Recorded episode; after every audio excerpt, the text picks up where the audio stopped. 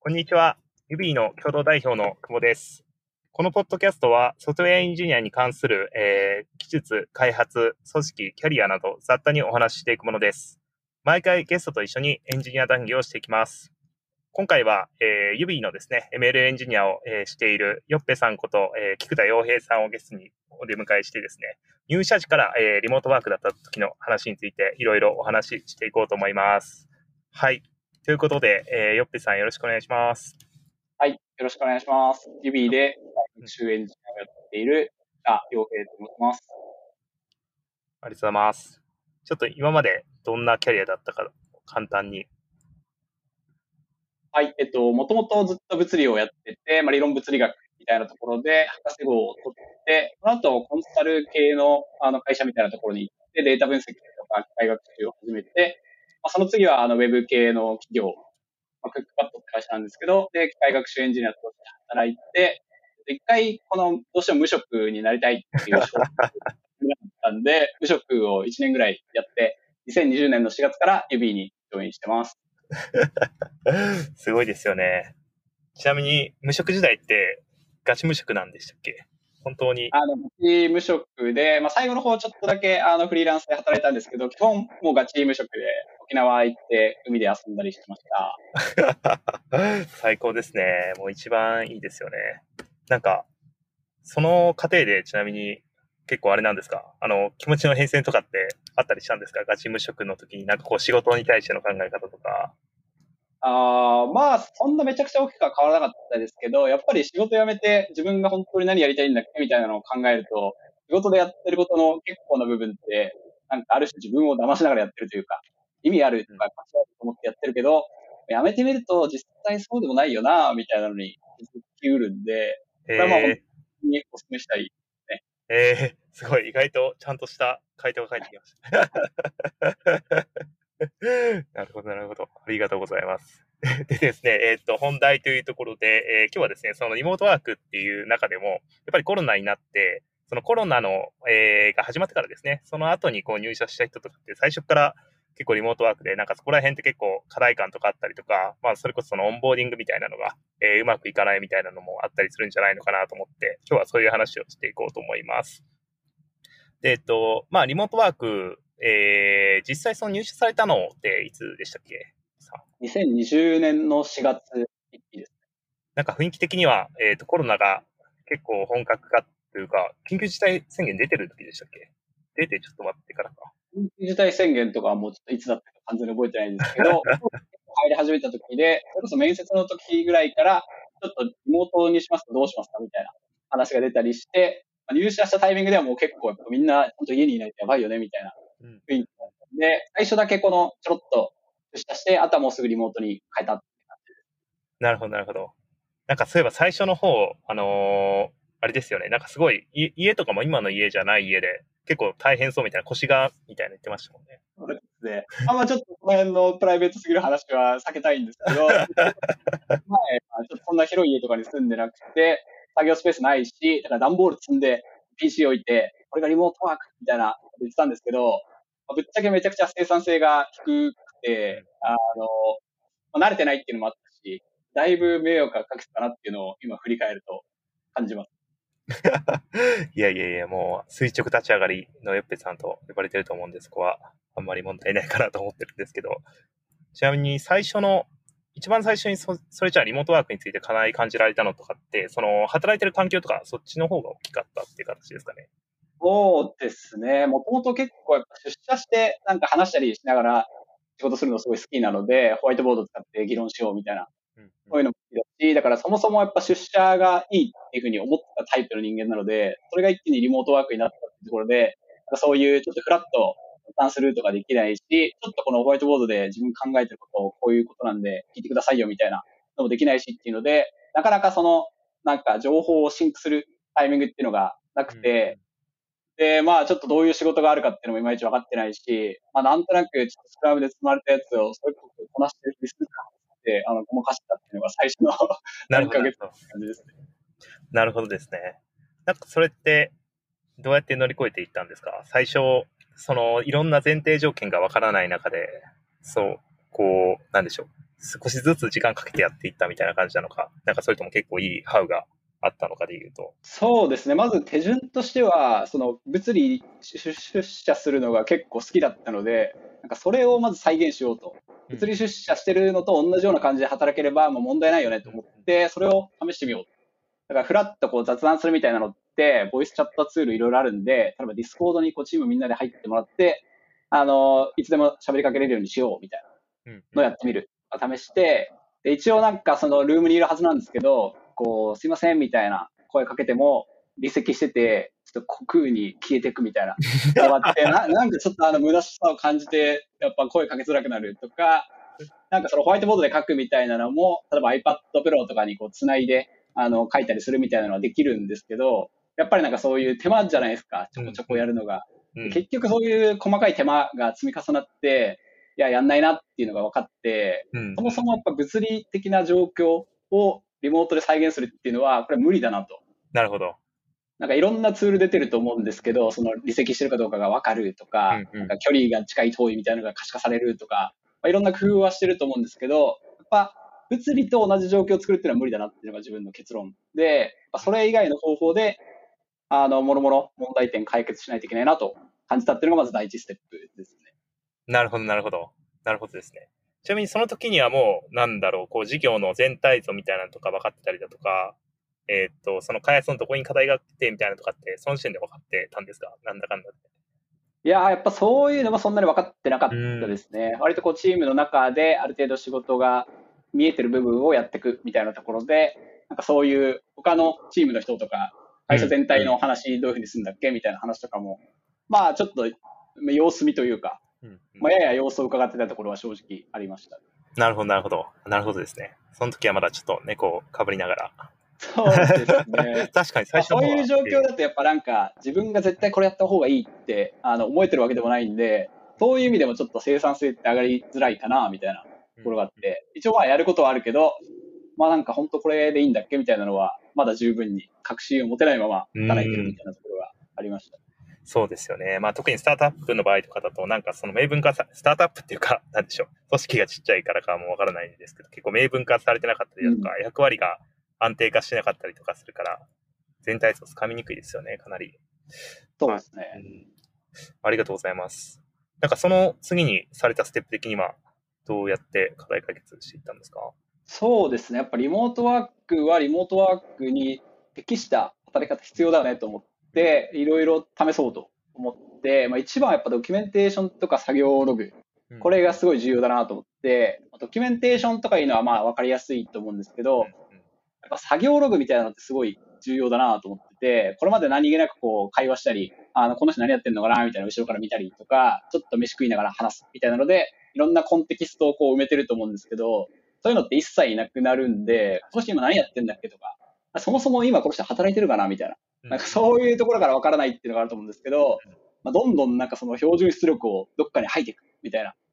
感じで、まあ、例えばタイムズには、あの別に仕事とあんま関係ないですけど、いやちょっと飯食うかとか、ちょっと休憩しますみたいな。なんかそういうのをバンバン書くみたいな感じにして、この人今どういうステータスなんだっけみたいなのが見やすくするみたいなのが一つと、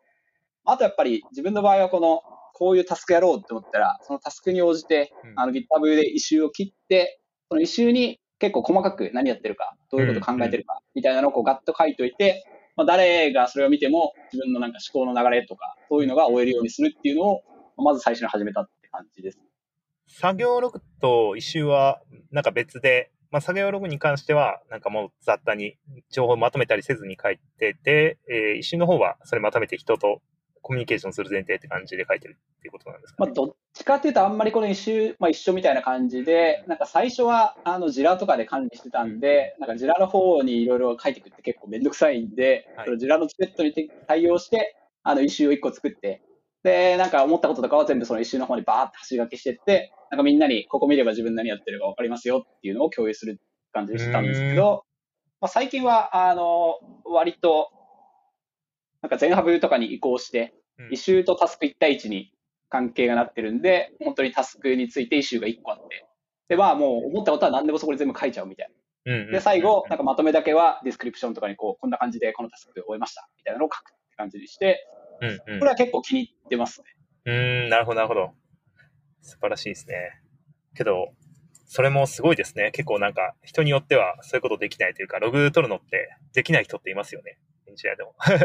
そうなんですよね。これが結構まだ課題のところでもあって、割とそのチームで、これ一人だけやっても意味ないんで、なんかチームで、じゃあこういうふうにみんな一周に書いてこうよみたいなのをこう導入して、まあ、実際にこうちょっと書いてくれたりもして、やっぱ書いてくれた人の話ってすごいよくわかるんですよね。はいはいはい、はい。読む方ってなんかそんな時間かかんないんで、パッとこう読んで、あ、この人今こんな感じなんだとか、質問があったらその一緒に質問書か、コメントを書くとか、まあ、そういうのができて、結構いいなと思ってて、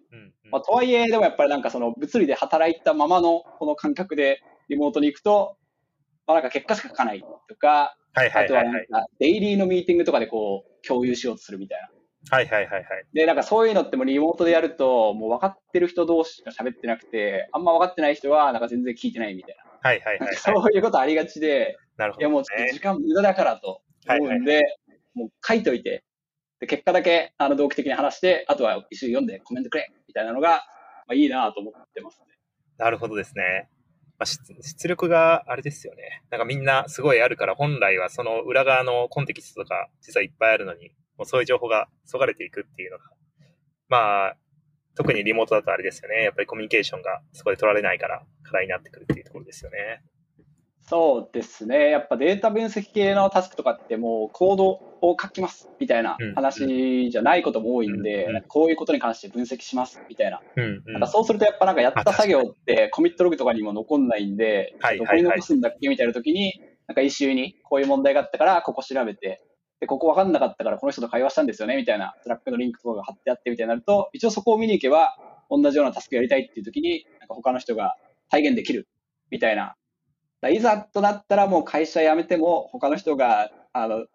作業を続けられるなっていう 状況を作っておくと。別に辞める予定はないですけど。いやいや、もう勘弁してくださいね、それ なるほど、なるほど。なるほどですね。そっか、データ分析だったりだとか、ML エンジニアだからこそ、やっぱりこのブラックボックス感というか、なんでしょう。中の背景とかの情報が解かれそがれていくっていうのもあるんですね。まさにそうで、やっぱいろんなことをみんな考えてるんで、それをなんかもっと積極的にあのテキストに起こして書いとくっていうのが、あのかなりいいんじゃないかなと思ってますね。なるほど、なるほど。なるほどですね。あとなんか ML エンジニアならではっていうので、ちょっと関係ないんですけど、なんか前に、あの、マー君、あの、風間さんと、えー、っと、デブチャットで話した時にも、なんか、やっぱりその、いい職場って、ML エンジニアにとっていい職場って、その議論できることだみたいなホワイトボードで。で、えっと、あれって、ホワイトボードって何なんですかね ?ML エンジニアとホワイトボード。そう、もう別にソフトウェアエンジニアもなんかこの設計とかするときにこう、ホワイトボードとか書きながら、まあ、確かに機械学習エンジニアとかの方が多いかもしれないですね。やっぱなんか人に説明したり議論するってすごい物事が前に進むと思ってて、まあ、その一人で集中してやる時間と、なんか人と議論する時間、なんかそれがやっぱうまくバランス取れるところがいいかなと思うんですけど、リモートだとどうしても自分の作業時間が長くなりがちなんで、まあ、ちょっと不十分ですけど、今のところ担保としては、クイックコールして、ちょっとディスカッションしましょうみたいな時は、まあ、ディスコードとか、最近だったらタンデム使ったりしてるんですけど、うん、ちょっと話そうよって言って、こう話してディスカッションするで、ディスカッションした内容は終わった後にスラックとかに残しておくみたいな感じで他の人も一応何話したか分かるようにしてるみたいなところの工夫が一つと、またこう、最近ほとんどないですけど、やっぱたまに出社したタイミングでがっつり議論するみたいな、そういうところでやっぱ担保していくしかないかなっていうふうなのが今のところでの結論ですかね。なるほどですね。なるほど、なるほど。ありがとうございます。ちなみにタンデムはどうですか？タンデムはそうですね、ディスコードがやっぱりなんかゲーム、もともとゲームのあのボイスチャットって感じなんで、なんか Windows のサポート厚いけど、なんか Mac だと意外と不具合が起こったりするみたいな、えー、そんな感じの印象が多い、音が聞こえませんみたいな。なんかそういうちょこちょこあったりするんで、なんかタンデムは今のところそういうところないし、なんか本当にフラッと2人で会話するみたいな部屋とか作る必要もないんで、まあ、そういうのは結構やりやすいのかなと思ってますね。なるほど、なるほど。まあ、とはいえ、最初おっしゃってたみたいに、そのリモートと、まあ、リアルとの壁みたいなのは絶対にあるから、そういう隙間をどんどん補強していかないといけないってことですよね。ドキュメンテーションで。そうですね。そういう意味だと、あの、ペアプロとかもちょっと試したりしてて、はい、まだそんなにペアプロっていう感じ、そのナビゲーターとドライバーとかがこう頻繁に入れ替わってみたいな、いわゆるペアプロって感じのところまではまだできてないんですけど、はいはい、やっぱこの同期的に話すってすごいいろんなことを学べるんですよね。うんうん、あの、人の作業とか後ろで見てると、あ、なんか、よくわからんショートカット使ってるとか、このツール何みたいな。あので、すぐにいろいろ聞けると思うんですけど、やっぱそういう機会もないんで、なんか、ペアプロとかってそういうのを知る機会にもなるんで、結構いいなと思ってて。確かに、確かに。ただやっぱりなんか、まだまだうまくいってないところがあって、昔あの VS コードのライブシェアって、あの VS コードで共同で編集できるやつみたいなの使ったりしたんですけど、なんか無限に同じ、あの、コピーが表示されたりとか、あのディスコードとかミートとかで画面共有すると、あの書いてる方は気づかないんですけど、見てる方はちょっと画面小さくて、ちょっと文字読めないんだけどみたいな、なんかそういうのがストレスになるとか、ちょっとやっぱ細かいところで、まだうまくいってない部分もあるんで、この辺はなんか今後、もうちょっといい感じにやっていきたいなと思ってるところです。そうですよね。その同期性の問題とかちょっとあったりしますよね。あのそうですね。もう本当微妙な時差というか。うん。なるほど。へえ、面白い。確かにペアプロはめちゃくちゃそういう意味ではいいかもしれないですね。そのコンテキストを同期するとか、その、ハウとか、普段知り得ないところっていうのを知れるっていうので、逆にまた。そうなんですよね。これはなんかもうちょっと意識的に取り入れてもいいかなと思ってるところです、ね。いいですね。リモートかける、なんだろう、チームビルディングのためのペア、チームビルディングっていうかあれですね。なんか情報共有のためのペアプロっていう概念ありそうですね。はい、なるほど、なるほど。ありがとうございます。えっとですね、最後にちょっと締めとして、なんか実際にそのリモートワーク入社してみて、えー、どうでしたかっていう雑多な質問なんですけど。そうですね。やっぱ最初言った通り、もともと物理出社するのすごい好きだったので、なんか、あれなんかうまく働けないみたいな、ちょっと出力出てないみたいな、なんかそういうのすごい感じてたんですけど、なんかいざその物理的な状況を再現できないから、完全にリモートに振り切っていろいろ考えようと思って、試してリモートワーク環境を構築したら、やっぱリモートワーク最高だなっていう。これはリモートワーク最高じゃないと思ってた自分、ちょっとアホだなと思って、あのマジでリモートワークで今めちゃめちゃあの生産性高いんで、まあ、とはいえたまにこう物理で話したり議論したりはしたいんで、なんかそういう機会を定期的に担保するってことをベースに、まあ、あとはじゃあ基本リモートでやります。でも、これがソリューションですよ。えー、新時代の、えー、ニューノーマルだと。はい。なるほど。はい。ありがとうございます。はい。ということでですね、えー、っと、本日はですね、あの、ユビの ML エンジニアの、えー、ヨッペさんをお呼びしてですね、えー、リモートワークで、えー、入社した時にどうやって工夫してきて、どうやって解決してきたかというところのお話をさせていただきました。あと、まあ、ヨッペさん自体は、あの、もっとですね、硬派な、えー、機械学習の、えー、FM である、引き船 FM っていうのをやってるんで、また 興味ある方は、あの、リンクを貼っておくので、見てください。はい。それで、ペさんありがとうございました。はい、ありがとうございました。じゃあ、また見てください。いや、聞いてください。